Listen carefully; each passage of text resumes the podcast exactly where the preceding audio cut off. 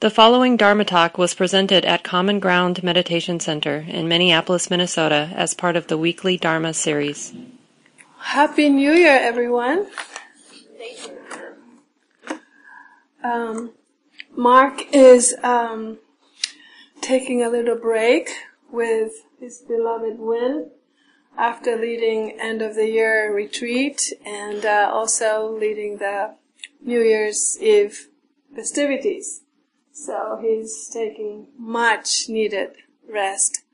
And so I'm very happy to sub for him. And I also feel really honored to be uh, facilitating or leading the, the first Sunday night uh, practice group of the year. And again, thank you for being here on this really, really cold night. Um, when I first got here, there was one person, so I thought, okay, and, the room got filled. Everyone can hear okay? Okay. So, I'm going to um, revisit the talk I gave almost exactly three years ago, titled "A Path Is Made by Walking." But before I get into that, um, I want to tell you something about New Year in Japan, where I grew up. So in Japan, New Year is the biggest holiday and it's the most auspicious time of the year. And so New Year's Eve and, uh, and the days and sometimes weeks leading up to New Year's Eve is um, metaphorically it's time to end everything and bring closure to things, to, and if you're wise, to relationships and so on. So people clean up their homes thoroughly, reflect on the passing year, and, uh, and make a sacred opening for that which is new and unknown. At midnight, the Buddhist temples all over Japan ring their giant outdoor gong 108 times. Uh, I don't know if anybody noticed that the mala beads that come in 108. So 108 is a special number. And for the New Year's Eve night, as they ring 108 bells or gongs, they're chasing the 108 evils 108 roots of human suffering away.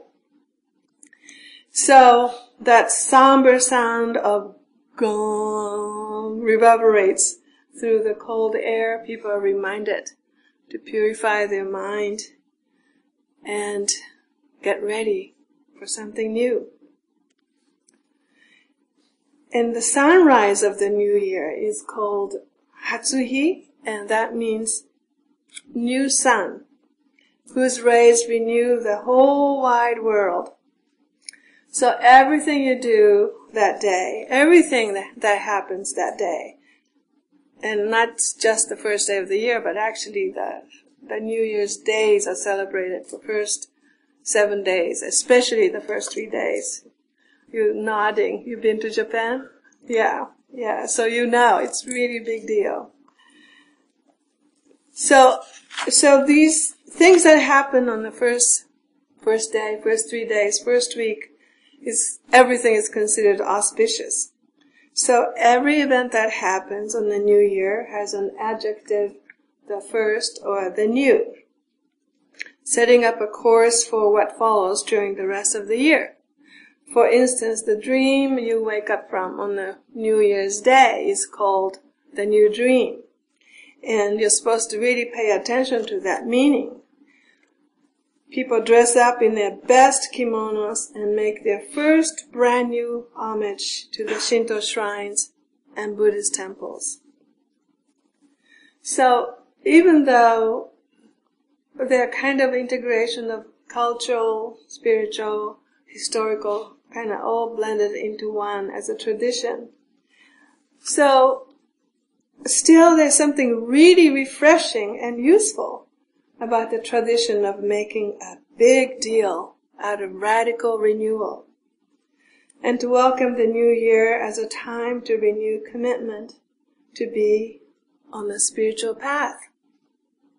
So tonight I want to share a reflection on the path making based on that talk I made three years ago.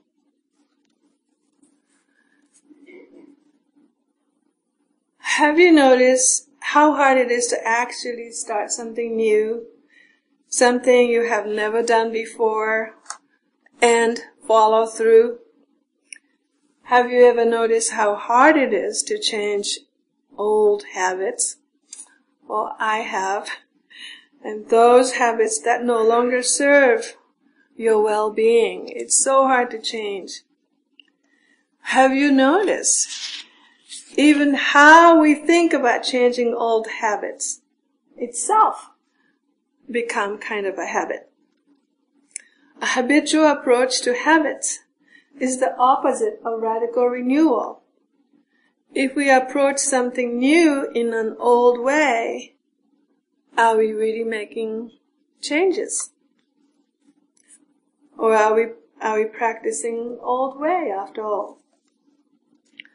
So during the uh, end of the year retreat, Mark talked about craving and making changes. Um, he said if you crave to change the craving, you are just practicing more craving.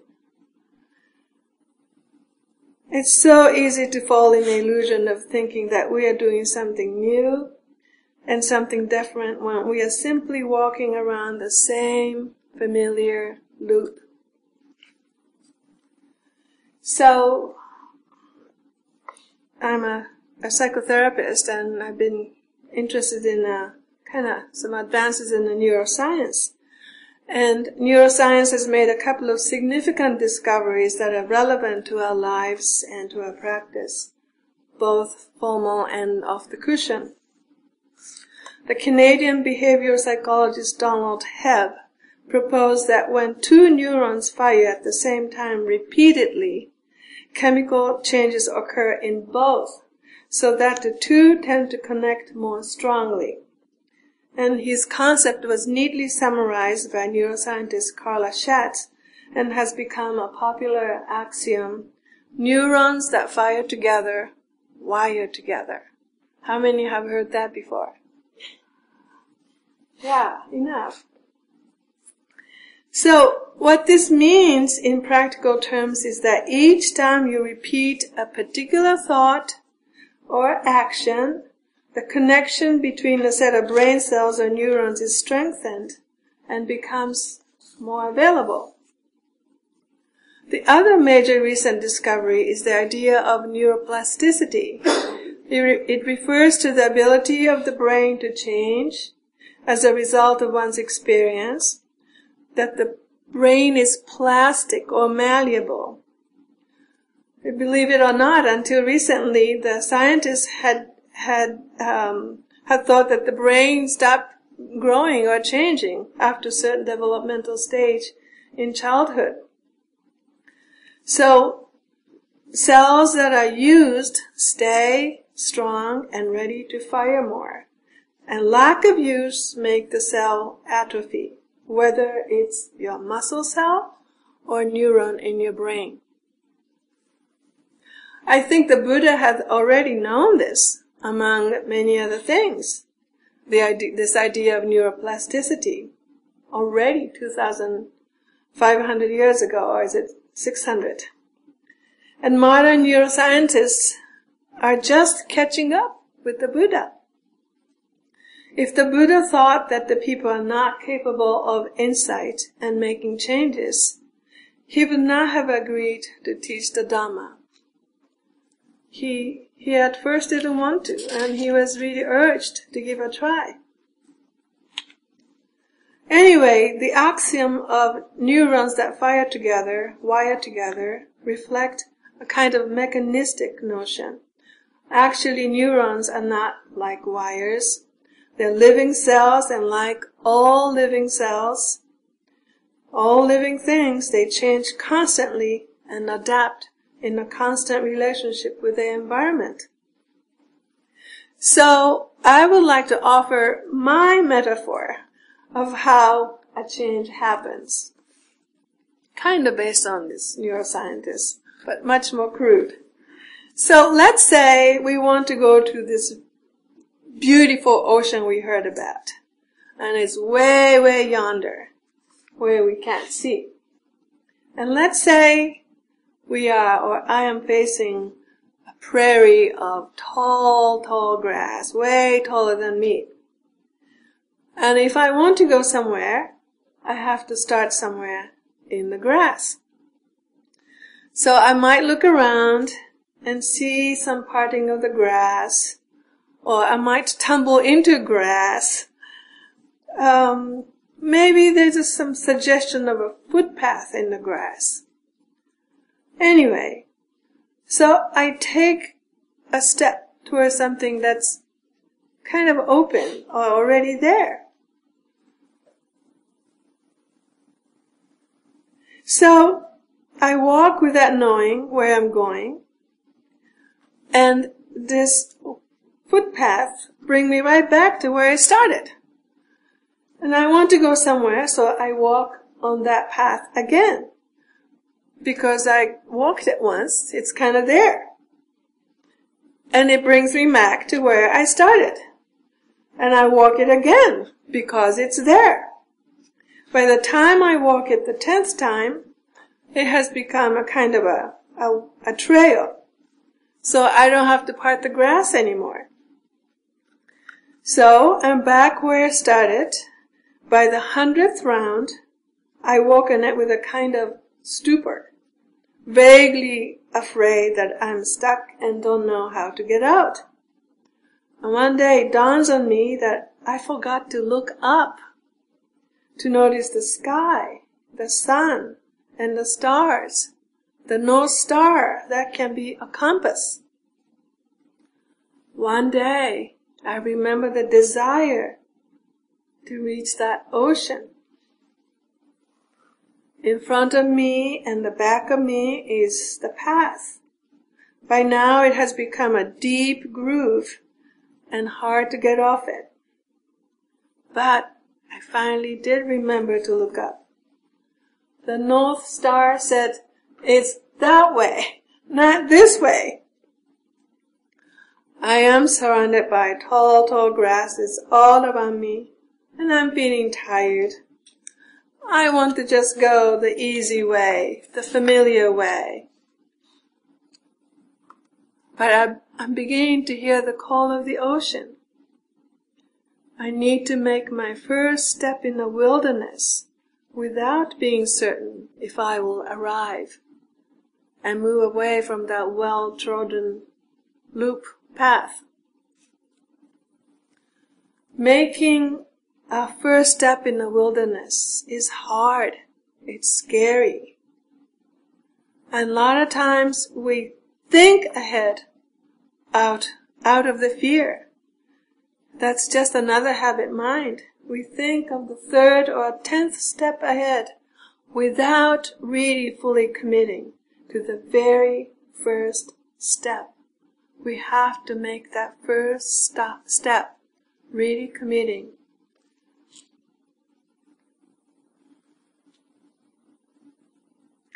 We have, a lot of us, maybe not you, but I do, have an old habit of thinking about changing the old habit and think that I'm making the change. That's why the old habits are so hard to change.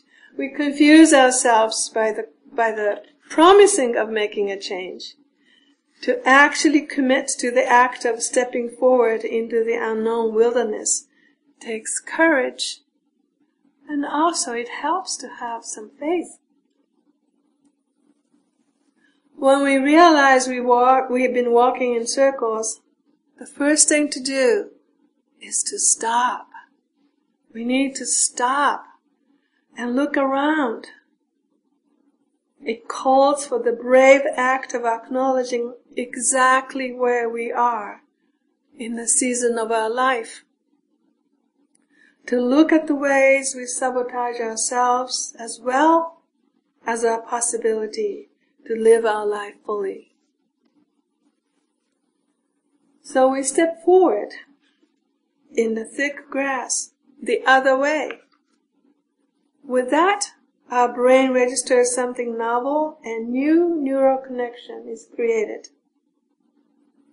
As we make the second step, we begin to make a thin trace of parted grass behind us. And more neural connections form. What is needed in this journey is to both look down on the ground to make sure it's firm that there are no snakes, there are no bugs, and to look up to the sky, to remember where our hearts really wants to reach. This way a new path is being created step by step. In the meantime, the unused old path, the habit path, will be slowly, eventually, covered over by grass and will dis- disappear in its own time. I have a dog named Luna. I take her for an off-leash walk in the hilly woods nearby my house almost every morning, when the weather permits, of course. When the big snow hit a few weeks ago, the woods were completely covered by one to two feet of snow. I ventured into the hill in my boots with grippers on them, and it took effort and concentration to just make one step in the knee-deep snow, pulling up a foot, stepping, and sinking in the snow, and repeating it. When I finally got up the edge of the edge at the halfway point, I was out of breath and actually pretty demoralized. This was not the spacious meditative walk I was used to. So, despondent, I turned around to walk back in my own footprints. Well, I also considered taking a shortcut to the city street, which meant giving up the ease and freedom of, an, of walking off leash with my dog. The glistening morning woods and fields with soft fresh snow were so quiet and pristine. How could I give this up? But I was stuck in a knee-deep snow without a trail. I took a few deep breaths and looked over the ledge into the white expanse of the marsh. Looking up, the sunlight turned the top of the tree branches into the color of burnt ochre against sparkling blue sky. More beautiful than any art. Why not create a path by walking? The night before I watched a NOVA program on fractals I thought about the elegant geometric fractal shapes in nature, in our brains, in the trees, how a forest of broccoli and neurons and tree branches grow by creating a reduced size copy of the whole, reaching out and up in ever smaller scale. That's what the fractal is. I also thought about meditation practice. How much effort and concentration it takes sometimes to just keep on returning to this one breath. A path is made by walking. In my brain, in these words, and in this spiritual journey. So I decided to walk on in the snow footstep by footstep, creating a trail. In the beginning was hardly a trail, where there was none. And I promised to come back every day until a path was made by walking. When we create a path one step at a time, many other lessons actually follow.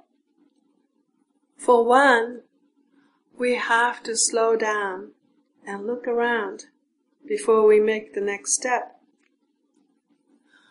On that walk, I lost my balance and fell over completely flat on my back.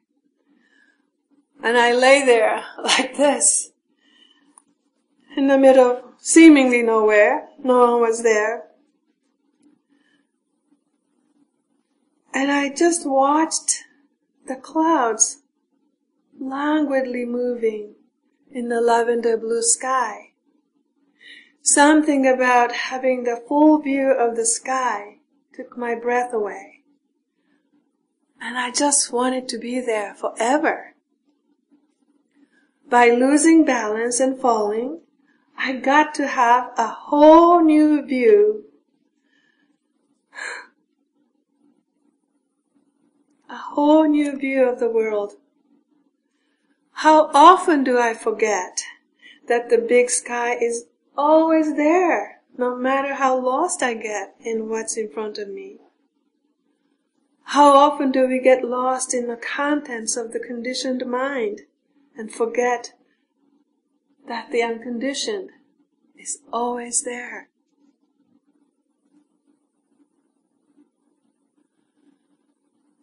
Another path I've been making is in my interior terrain through an encounter with death. Compared to being with death, making a path in the snow actually seems a lot easier. The path making in my interior has really felt like a fumbling around in a moonless, ancient, dark forest, or perhaps a jungle with beasts with red eyes and poison snakes. And maybe there's even go- ghosts and gulls hiding. and some of you know that my husband was diagnosed with stage 4 pancreatic cancer some years ago and he died. Three years ago when I gave this Dharma talk on path making, he was dying just a few months after that he died.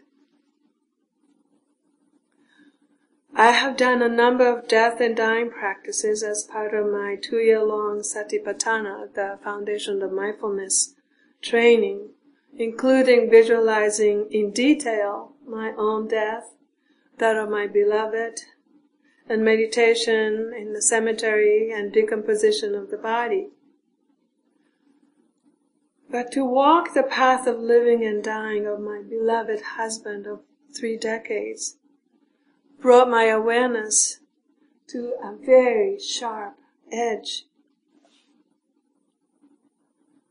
What is it like to really disappear from this earth? Do we really disappear? How is physical death different from the death of our ego? Is there, are there a way, ways to prepare for these deaths? So it was no longer a practice in my imagination, but a dive into the deep and wide sea of unknown. Death is a difficult topic to talk about. Not only the subject is pretty taboo in our culture, I am still that one who is fumbling in the dark. Yet, every spiritual tradition talks of the necessity to apprentice with death and dying.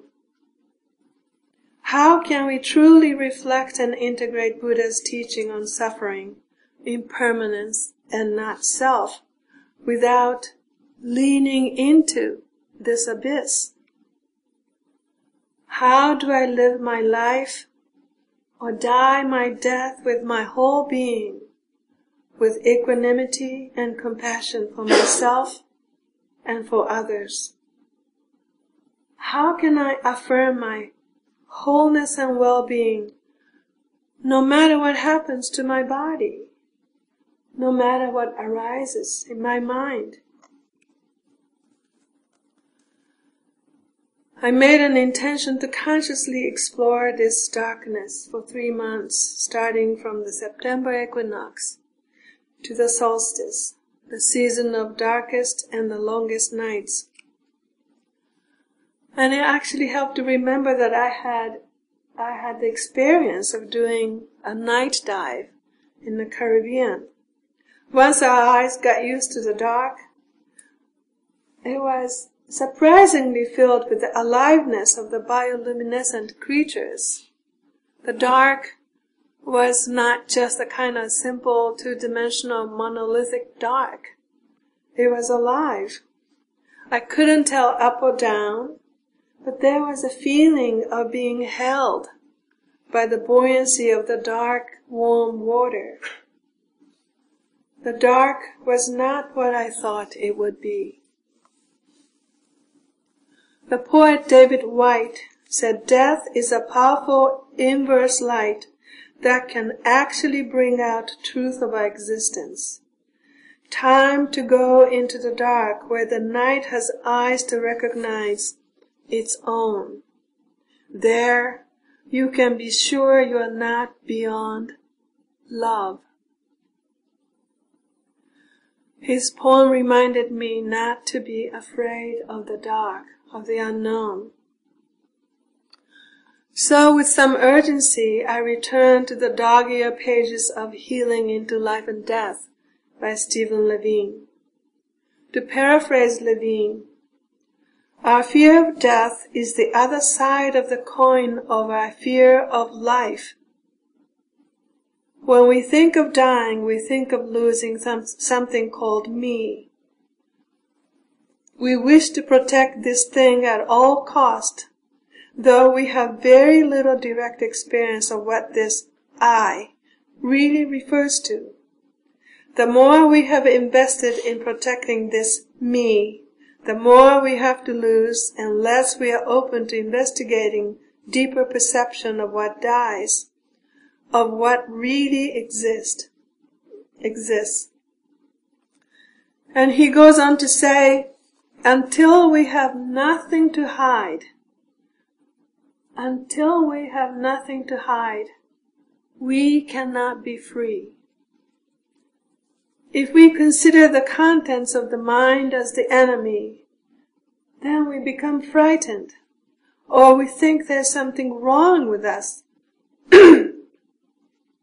we need to recognize the mind as just a result of previous conditioning. it is nothing special, nothing bad, and nothing good. We must begin to cultivate the compassion that allows the moment to be as it is, in the clear light of awareness, without the least postponement of the truth. We must begin to cultivate the compassion that allows the moment to be as it is, in the clear light of awareness, without the least postponement of the truth. For ten years I cared for my mother with Alzheimer's.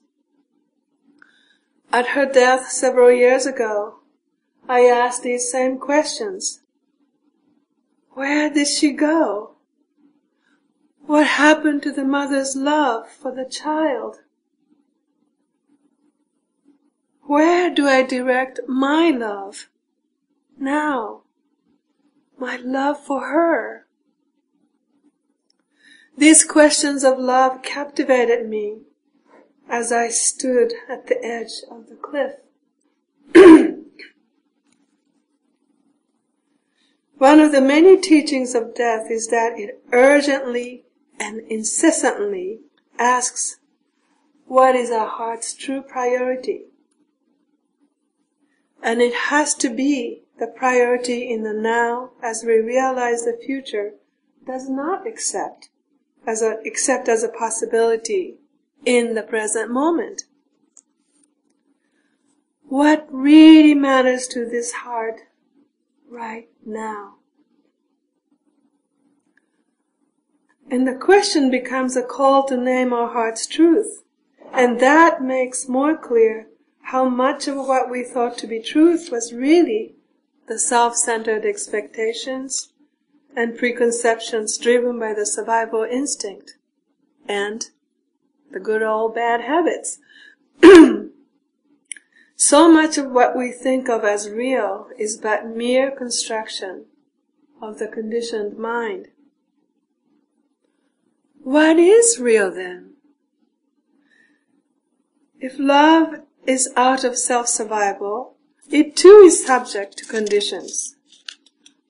What can we trust? If the nature of the conditioned mind is an ever-changing flow of impermanence, what can we take refuge in?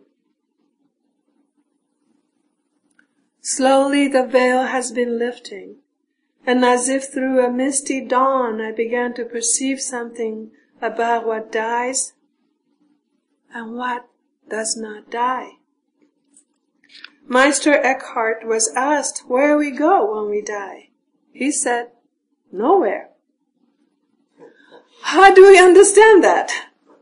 Ram Dass was asked, what do you think death is? by his mother as she lay dying.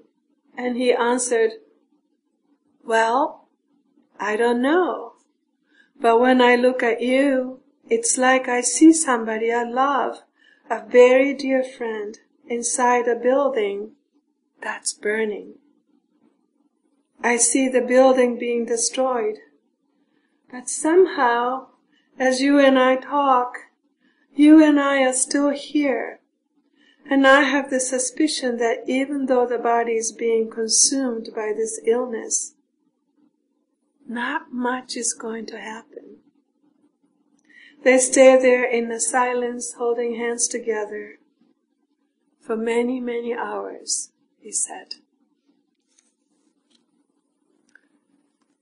Again, the poet and teacher David Whyte says that death is something we are never to understand, but perhaps death is something we are asked to experience each moment. Don't we die each moment in the gap between the becoming of the self? Inhaling a breath, it comes to an end. It's gone. That experience, that inhale is forever gone. And we exhale and it too is gone.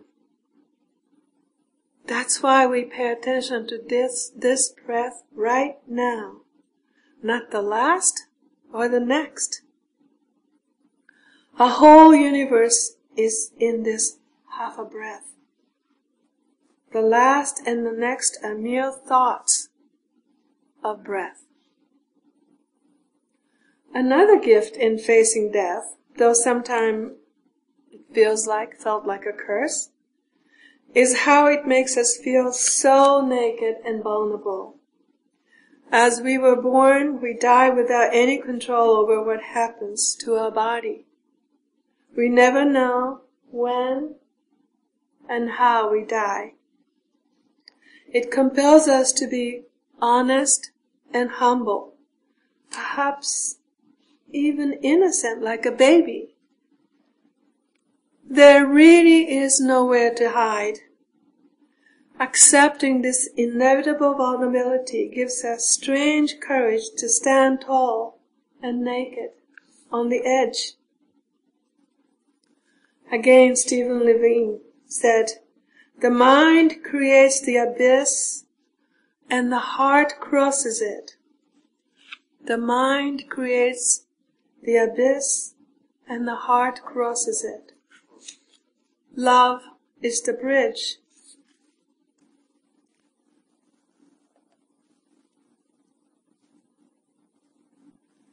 He goes on to say, when the mind is clear, we can see all the way to the heart, recognizing how all that seems so solid is actually in constant change.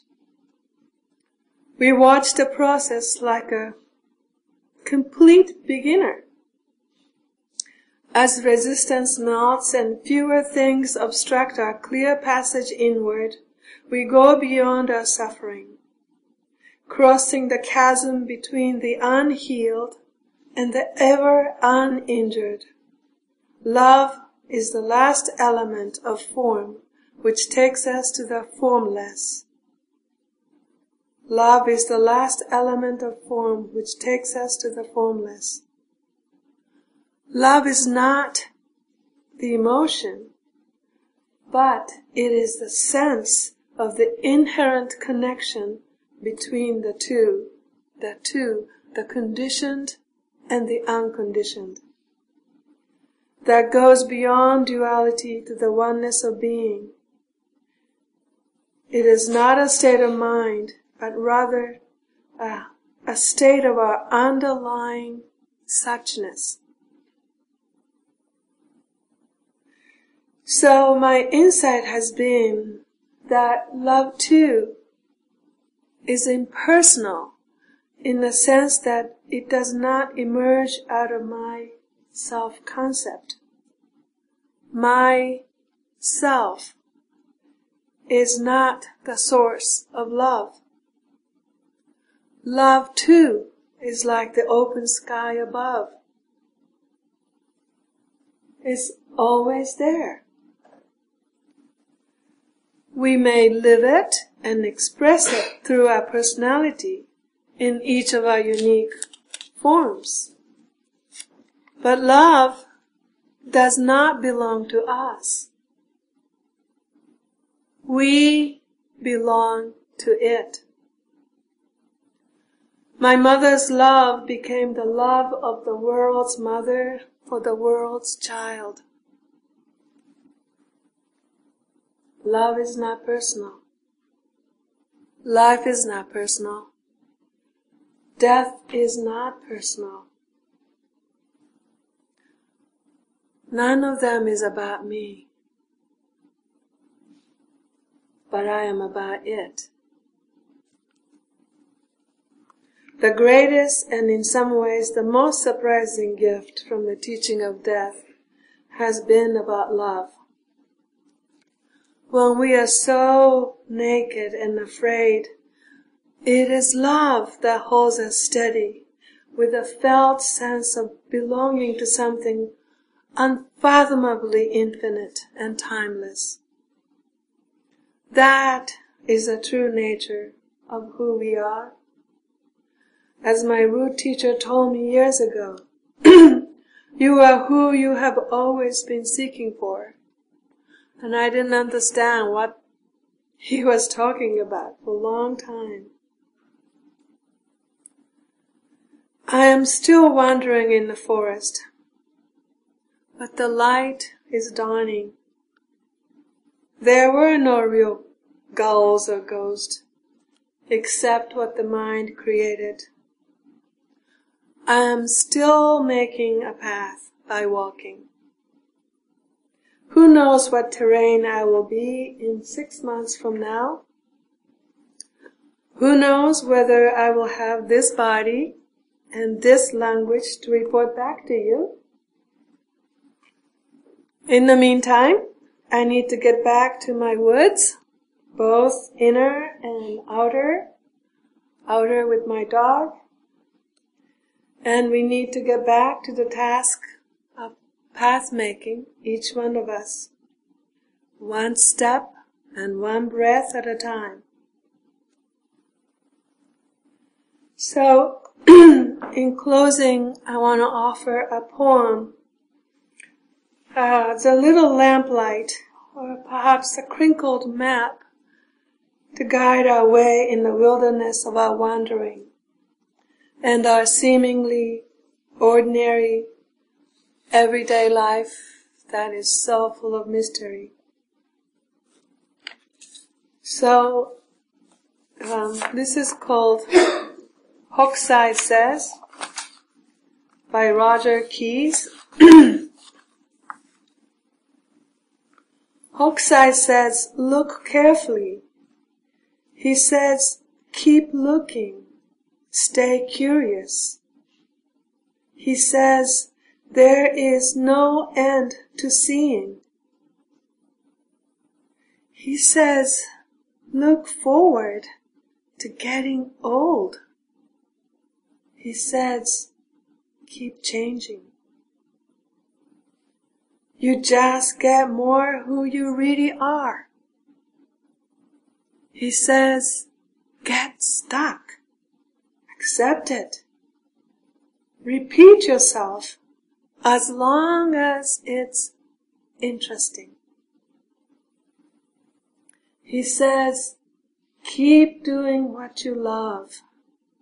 He says, keep praying.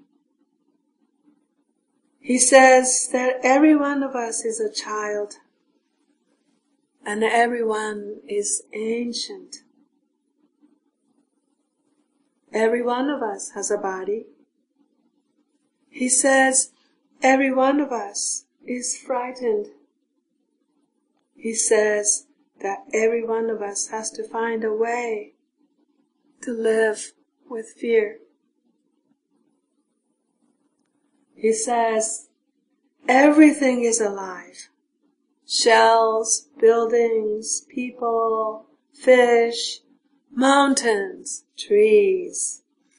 Wood is alive. Water is alive. Everything has its own life. Everything lives inside us. He says, live with the world inside you. he says, it doesn't matter if you draw or write books. It doesn't matter if you saw wood or catch fish. It doesn't matter if you sit at home and stare at the ants on your veranda or the shadows of the trees and grasses in your garden. It matters that you care. It matters that you care. It matters that you feel. It matters that you notice. It matters that life lives through you. Contentment is life living through you. Joy is life living through you. Satisfaction and strength is life living through you. He says, don't be afraid. Don't be afraid. Love. Feel. Let life take you by the hand. Let life live through you. So, comments? Maybe I'm losing voice. Along the lines of love is not an emotion, but rather the connection between the conditions and the unconditioned. What, what, is, what does that mean, especially the second part? Oh yeah.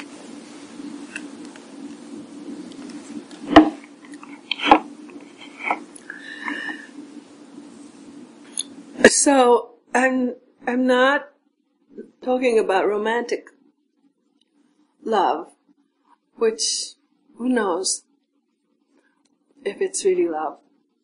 There's a lot of craving in it, fascination in it, but it feels wonderful.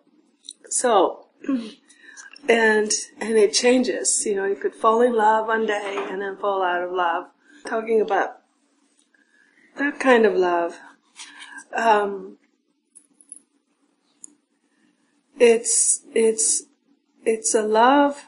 Um, actually, I gave a whole talk on it. I spent a, an hour. I don't know if I could quickly answer. Um, love like the kindness that Dalai Lama talks about. You know, he said kindness is my religion. It's the so Nisargadatta said, um, wisdom tells us we are nothing, and um, compassion tells us we are everything. So it's it's the love, it's that that allows opening our heart to really deeply experience how truly we are not separate, we are really connected and in the in the in the conditioned and the unconditioned Um, do you know what I mean by that? Well, that's an. um, so, so, um, conditioned is is is everything that happened in the phenomenal world. Um, everything that changes, um, and it really gets into the independent co-arising. It's um, how do I explain?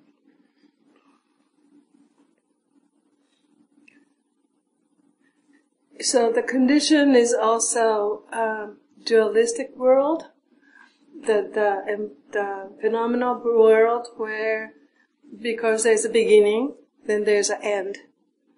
Um, so then there's birth and there's death. So then there's good and there's bad. And that's the conditioned world. And being on the spiritual path means to, to sense or to know that there is more. That there is unconditioned, what Buddha calls the deathless. That's the freedom, that's the nibbana that that cannot be talked about because as soon as you try to describe it, it's not it anymore. Um, so, um, love is the bridge that connects this conditioned phenomenal phenomenal world in which we are human being, we suffer, we are born, we die, and this unfathomable, unknowable, unspeakable state of freedom where there's, you know, I was going to say where there's no boundary, but at the moment I thought no boundary, I'm defining it. It's, it's really undefinable. And, and love is sort of there that takes you it's that kind of love. I, I don't know if I made any sense at all. I tried. Um, I, I talked more about that um, uh, in the talk I gave on love. Um, I think about a year ago. I think it's still on the um, website, um, Dharma Pod, whatever it is. Yeah. Any other comments?